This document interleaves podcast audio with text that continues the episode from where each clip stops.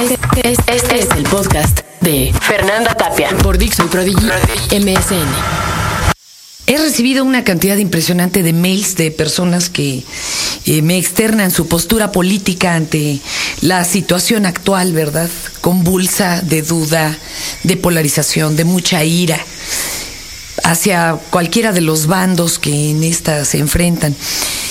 Y lo único que es cierto es que parece ser que nadie está contento. Porque bueno, sí, dicen, un tanto ganaron, pero todavía no la tienen en la mano, ¿verdad? Y los que no, pues siguen teniendo la duda. Eh, y esto no deja vivir. Hoy vamos a hacer un Tao, Tao, Tao, ya, por último, de las elecciones. Fernanda Tapia por Dixon Prodigy MSN. Fuimos 42 millones los mexicanos que acudimos a las urnas el 2 de julio. Ellos dicen que no está mal, así es como debe ser. Obviamente nosotros sabemos que es una selección pirata. Mm, se ve chafa. Ellos creen que no entendemos. Mmm, qué ingenuos. Tendremos un presidente pirata. Respetemos el voto. ¿Y cuándo, cuándo empezó la duda? ¿En qué momento empieza la duda? Fíjense que desde el mismo día de las elecciones, y después de una guerra sucia y de miedo terrible contra el candidato que parecía llevar la delantera, eh, pues ahí empiezan los brotes de decir, nos van a engañar, nos van a querer hacer de chivo los tamales. Hay muchas casillas especiales donde no se tenía ni siquiera el número mínimo obligatorio de boletas para votar y luego empieza a haber una serie de inconsistencias. Wow, qué bonito nombre, ¿verdad? en la escuela le decían trampas, pero bueno, son inconsistencias y cosas por el estilo.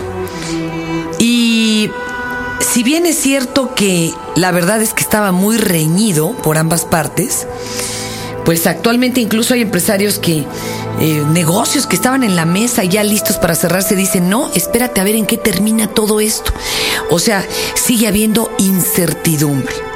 Y además los argumentos son gloriosos de ambas partes.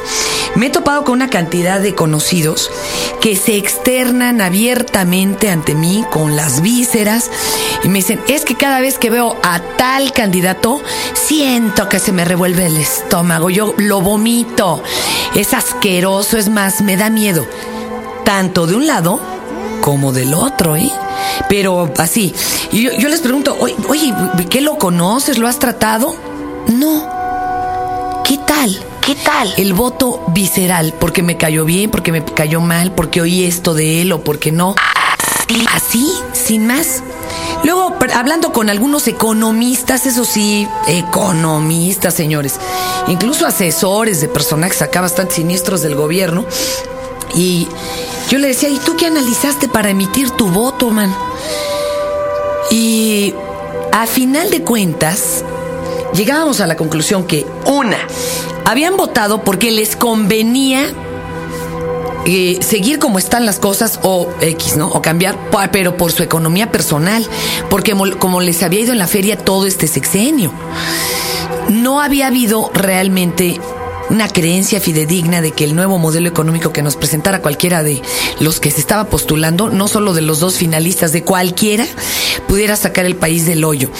Dicen que ni siquiera está desarrollado ese modelo económico, que nos hace falta alguien así como el de mente brillante o, o una cosa así, que invente cómo sacar del hoyo un pinche país tercermundista saqueado históricamente desde hace más de 500 años por los conquistadores y actualmente por sus gobernantes y nuevos ricos y demás.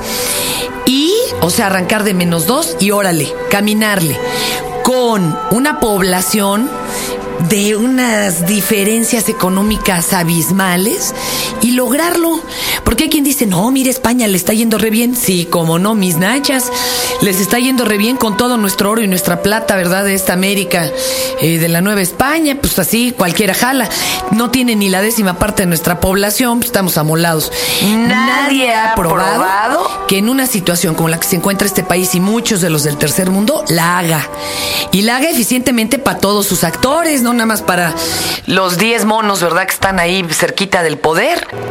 El güey que le encuentre, a ver, óiganme por favor, amigos economistas que entran a Dixo, el que lo haga me cae que le dan el Nobel y además se lo compran y lo ponen en función pues, en toda esta empobrecida mitad del hemisferio. Es algo aterrador. Ahora bien, ahora bien, he escuchado una cantidad de argumentos más obtusos, iba a decir pendejos, pero vamos a decirles obtusos, de gente que tengo muy cercana. Fíjense, es que además uno habla pues de su murallita, ¿verdad? Del príncipe feliz y no ve uno más allá. Padre, pues para lo que nos tocó aquí juntito. Bien, nuestros gobernantes están, la verdad, la verdad, gobernando para 20 millones de locos, o sea, hace nosotros. Un 5% bien rico, los demás, pues ahí medio la vamos llevando, nos vamos dando nuestros gustos. Los otros 80 millones mexicanos les valen pito, literalmente. O sea, nada les importan en lo absoluto. Me dice uno de estos economistas acá, pedorro, que además da muchas consultorías, es que no, no, no, no, es que los pobres son pobres por huevones. Perdón, le iba a decir yo como el hello. Oye, mi hermano, pues te invito un día a que te eches un colado, güey. A ver, te voy a invitar a una obra, porque sí, sí hay mitos de que uno zapapiquea y 20 miran, pero en general, un albañil se soba gruesísimo. Y si no, pues ahora que la pongan en cartelera comercial, no se dejen de acercar a donde estén proyectando El Hoyo, la ganadora de Sundance. Ahí nomás para que vean lo que es tupirle y coquetear con la muerte todo el turno de trabajo. Ese güey no es huevón. Y está empobrecido a grados terribles. O sea, no se cumple. Y siguen, sin embargo, conozco muchos muy ricos, muy huevones. O sea, esa no es ley. Será una chaqueta mental de este cuate que trae su Mercedes, pues para no sentir tanta culpa de que haya tanta gente tan jodida y dice, yo estoy bien porque yo trabajo, los demás no. Perdón, no, esa no es ley. O sea, los pobres no son forzosamente pobres por ser huevones. O sea, eso por favor apunte. Otra me dice, pero es que también, ¿por qué los andan arengando? No mames. O sea, me la imagino como María Antonieta, ¿verdad? A la señora, no sé, en la corte de Luis. Que, que este, que no se subleve el pueblo, pues está toda madre. Que no se subleve el pueblo, pues está toda madre. No, si no hace falta quien los arengue. El pueblo un día se va a hartar. Así, sin más se va a hartar. Y a ver, párenlos, nos toca de a tres por cada uno, ¿eh? Hay tres pobres por cada uno de los que medio la vamos librando. De esos tres, uno está en situación de miseria extrema en este país. Es decir, ese se puede morir hasta de catarro porque en su zona no hay ni aspirinas, mano, ni esperanza de que lo haya.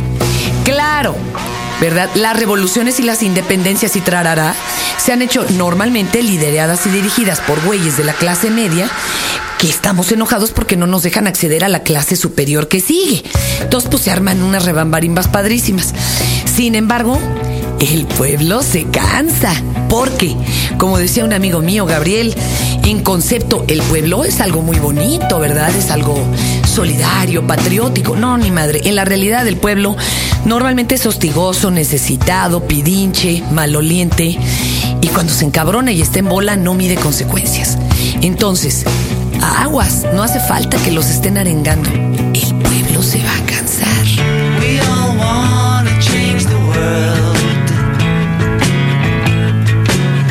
Ay, y bueno, y de entre los últimos, ¿verdad? Así que, que me, me impresionaba en esta guerra sucia y de miedo y demás. Decía eh, la empleada del hogar de una amiga mía, ay señora, pero ¿y si me quitan mi casa que con tantos trabajos ya conseguí camino a, a Morelos? Y le dice mi amiga, a ver Luisa, tú eres pobre o eres rica. Fíjese que cuando se habla de dividir las riquezas, no quiere decir que vayan a ir a tu casa y que te digan si tienes dos carros, dónanos uno. No sean pendejos, por favor. No se trata de eso. La riqueza mal repartida se ve a nivel macroeconomía, en donde aquí las lacras, nosotros, las sanguijuelas del Distrito Federal, por ejemplo, estamos jalando una cantidad de presupuesto, claro, porque tenemos una población monstruosa y demás, pero no le regresamos a muchos estados ni siquiera el 5% de lo que producen, piensen en Chiapas, por ejemplo, ¿no? Esa es la riqueza que se tiene que repartir. No que si tú ya tienes no sé, un bocho de hace 15 años y te sacaste ahorita un, Toyota a plazos, pues te vayan a quitar uno de los dos, no seas tarugo. Me extraña que la gente se vaya todavía en los enredos macuarros, ¿verdad? Estos cuates que están jugando con nosotros como si fuéramos su coreografía de un gran musical chaqueto y, y demás en el país, donde se siguen peleando Echeverría con Salinas y en donde Salinas le funcionó re bien. Para poder conservar el poder en la época de Cedillo, tuvieron que sacarse de la manga tres consignas. Decían, si en estas elecciones no gana el PRI, va a estallar la crisis económica, va a estallar eh, la crisis social, la guerrilla se levantará y tendremos devaluación. Pues volvió a ganar el PRI y las tres cosas pasaron. O sea, ¿qué no se acuerdan? Bueno, esto es absurdo. Esto es absurdo. Ahora, yo no estoy abogando por ninguno de estos dos candidatos que están ahorita en el pleito. Ninguno de los dos, para mi gusto, tenía de veras el modelo económico que resuelva este problema. Lo que no se vale es vivir con la duda. Imagínense, imagínense que, que nunca se cuentan los votos como están pidiendo que se haga. Pues hay una mitad de la población que se va a quedar pensando pues que se la chamaquearon. Y la otra mitad va a decir, estos cabrones no están conformes y demás. Ahora, imagínense que los cuentan voto por voto. Ver, aquí está la duda. ¿De veras habrá por lo menos 250 mil votos así como que eh, perdidos como para que hagan una diferencia? ¿Y si no? ¿Y si no? ¿Qué, qué va a pasar? Ya es la polarización, es el te odio nada más porque no piensas como yo. Y sobre todo, los de la ultraderecha tienen mucho miedo. De veras, mucho miedo a perder los tres pedazos de cosas que tienen en su casa, ¿verdad? Ver su departamentito en abonos en la del Valle, eh, su carro también pagándolo ahí con préstamo y, y tienen un terror espantoso a que las cosas cambien. Ahí me decían, ¿Y, tú, Fernanda, por qué no votaste por el PAN? Pues no, por pura lógica. Ninguno de los de, de las banderas del PAN es algo de lo que yo crea. No soy católica ni religiosa, soy bastante incluyente y plural, aunque no haya llegado al grado de pluralidad que a mí me pareciera. Yo creo que los gays se deberían de poder casar si se les hinchara el huevo, que las drogas se deberían de legalizar para no declarar la guerra a los grandes cárteles y no echarnos nosotros una bronca personal. Y tal vez se debería legalizar por lo pronto a niveles médicos. Pregúntenle a cualquiera de los especialistas. Esto se los puede decir. Soy feminista. no, no tengo nada por qué votar por los azules. Además, ha sido un sexenio de espantosa censura. En los medios ahora ya le ejercen los patrocinadores. Ya ni siquiera te manda hablar gobernación. Tienen otra forma, otros instrumentos más delicados para establecer una censura aterradora. Ahora bien, esto no quiere decir que los que perdieron tenían la verdad. Hay nomás para que le piensen unos y otros. Sin embargo, yo los invito a que le bajen de huevos a las vísceras, ¿verdad? Y a que sanamente piensen, cada quien votó, tal vez, por quienes sus intereses convenían. No más. Y es justo, se vale. No tenemos por qué sacarnos los ojos y querer pensar, ¿y por qué tú no piensas como yo? ¿Estás ciego, loco qué? No. Esto solo nos demuestra aterradoramente que hay dos Méxicos. Ahí tenemos uno azul para el norte, uno amarillo para el sur, ¿verdad? Aquí seguimos postulando que deberían o de reinar tres años uno y tres años el otro, o partir México ante la ONU y tener Estados Unidos mexicanos del norte y Estados Unidos mexicanos del sur. El pedo, por ejemplo, de los colores es que el Deportivo América y el Cruz Azul tienen los colores cambiados en las, en las playeras. Pues, la FIFA va a tener que hacer algo al respecto. Ni hablar, señores. Pero piénsenle antes de que les asuste la diferencia.